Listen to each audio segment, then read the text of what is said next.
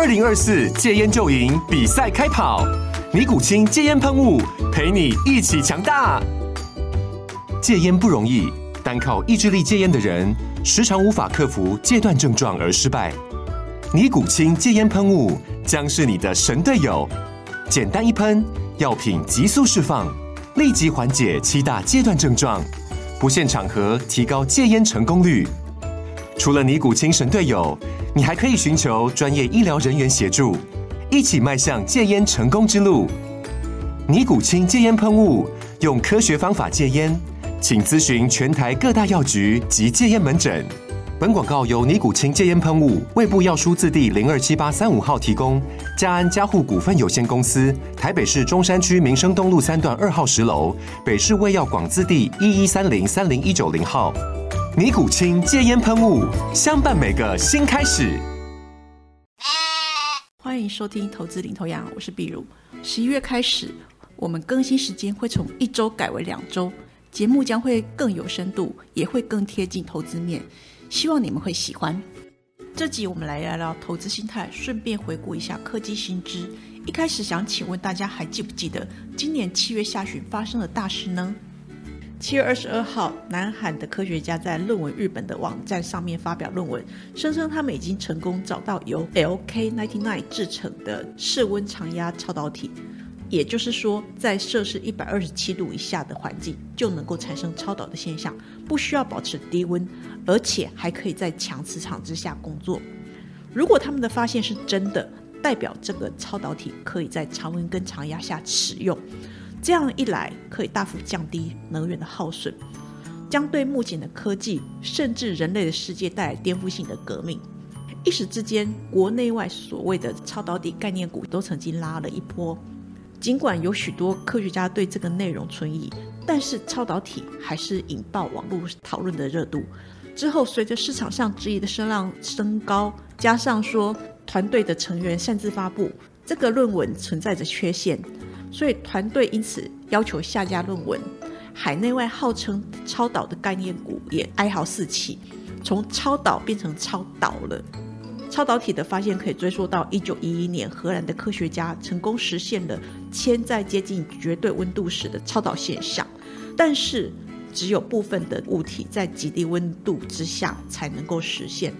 比较不容易运用在实际上的用途。二零一八年，德国的化学家发现，在温度负二十三度 C 之下有超导性出现的材料，这个温度是目前已知最高温的超导体。超导体指的就是在特定温度下具有零电阻，还有完全排斥外部磁场的材料。而且，超导现象不会发生在贵金属，像是金跟银上面，也不会发生在大部分的磁性金属之上。那现在对于超导体最常见的是以下的三种分类方式。第一种是第一类超导体，是指在绝对零度下具有完全零电阻，还有完全排斥外部磁场的材料。然而因为这一类的超导体只能在极低温的状况之下实现超导状态，所以在实际应用受到很大的限制。第二个是第二类超导体，它可以在相对较高的温度之下实现超导的状态，它在实际的应用上面更加广泛。第三个是高温超导体，它则是指在相对较高的温度之下，通常会是在液氮温度以下具有超导特性的材料，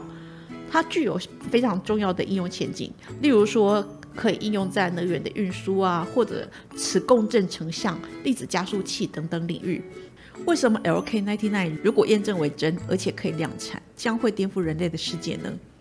其实我们在网络上看到许多网友笑称说啊，以后车子的轮胎可能都不用再落地了，因为磁浮现象，而且 L K 九十九 这个材料具有抗磁性，如果大量的使用在交通工具上，我们可以想象磁浮车满街跑，这个画面多么具有视觉上的冲击。超导体目前已经广泛被用在储能啊、磁悬浮列车啊、电力输送啊、核磁共振，或者是超导滤波器等领域。但是超导体材料需要暴露在液氮之中才能够发挥效果，所以需要高成本的冷冻设备，加上说制造困难而且成本高，所以能够使用的场景大为受限。就我们生活中简单的例子来看，当电力经过电线传导，可能随着距离增加还有电阻等因素，损耗就会增加，大幅的压低原本的发电量。在 L K 九十九 发表之前，超导体的临界温度动辄负二十三度C 或者是更低，加上成本的因素不能够普及，所以如果能够制造在常温常压之下，电力传输过程当中是没有什么耗损的电缆，那我们就可以大幅的节省能源。而 L K 九十九 的材料包含了铅啊、铜啊、磷灰石等，这些都是容易取得而且价格不会过度昂贵的材料。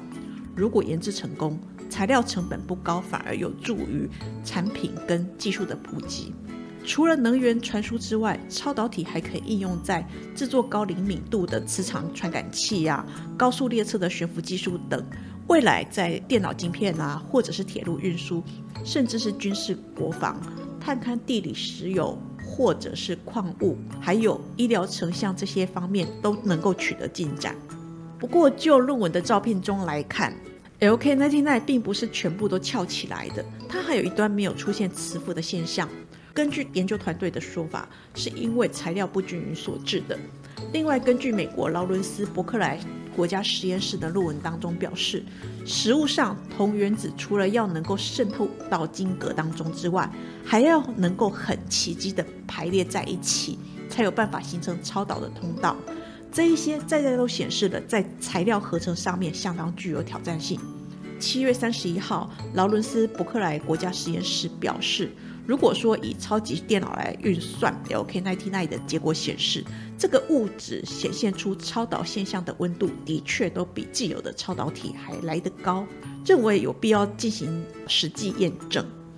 许多实验室也开始根据南韩的研究团队论文进行重现跟验证，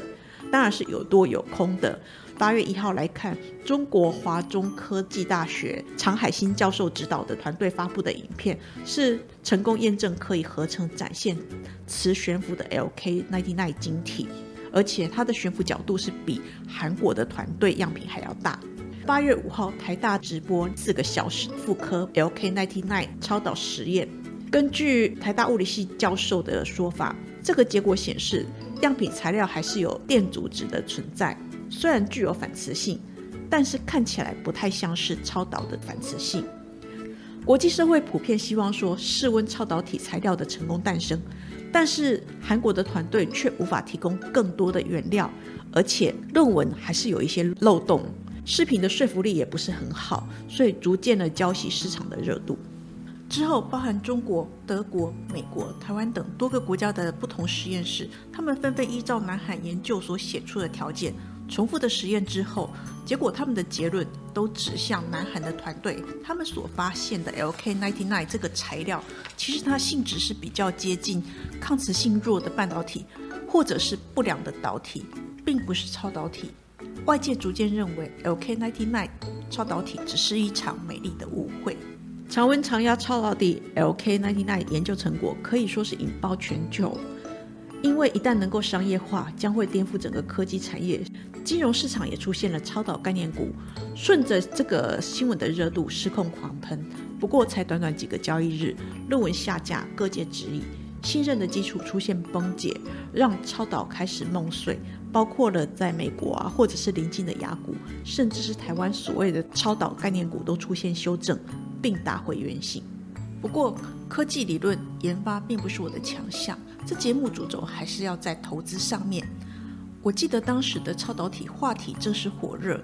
但是像是美国的超导公司，或者是国内的像是第一铜啊、记忆鼎、泰明、太空梭、电线电缆股这一些个股，他们的股价喷发一两天之后，在各界的质疑之下，迅速从超导打成了超导。因此根据这个案例，我认为投资人还是可以汲取一些教训。首先我认为理论到商业化还有一段路要走，从理论到商业化的过程耗时费日，以过去的经验来讲，短则可能要好几年，长的话可能几十年之久。 L K 九十九 或许是科学家无意中发现的现象，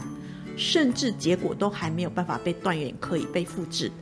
也没有办法被业界印证是否为真。那万一 L K 九十九 理论化为现实，也商业化了，我们认为受益最大的应该就是拥有技术的厂商，以及它的应用端各个供应链厂商。但是就现阶段来看，目前八字都没有一撇，何况是供应链的厂商名册。先前市场热炒的都是金属啊、化学这些原物料股，甚至还轮动到电线电缆。而且美国超导公司因为名字就叫做超导，投资人看到黑影就开枪，股价被大炒一番，事后发现是乌龙一场，又打回原形了。平心而论，投资市场上当有新题材出现的时候，因为这个题材新颖，外界一时还搞不清楚状况，所以在发现新题材的初期，大家对成长机会的想象力会相当的丰富，相关题材它可能过去又不太受到投资人的关注，所以投它的筹码相对比较干净。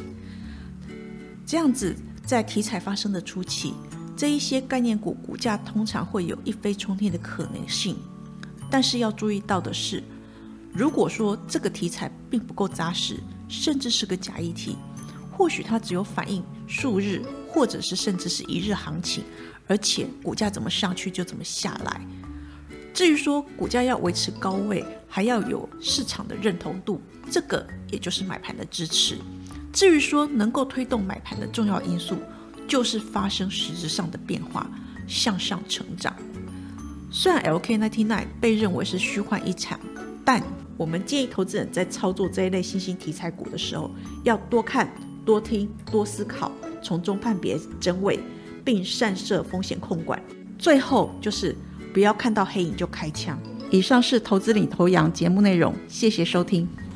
本公司与所推介分析之个别有价证券无不当之财务利益关系，本节目资料仅供参考，投资人应独立判断、审慎评估并自负投资风险。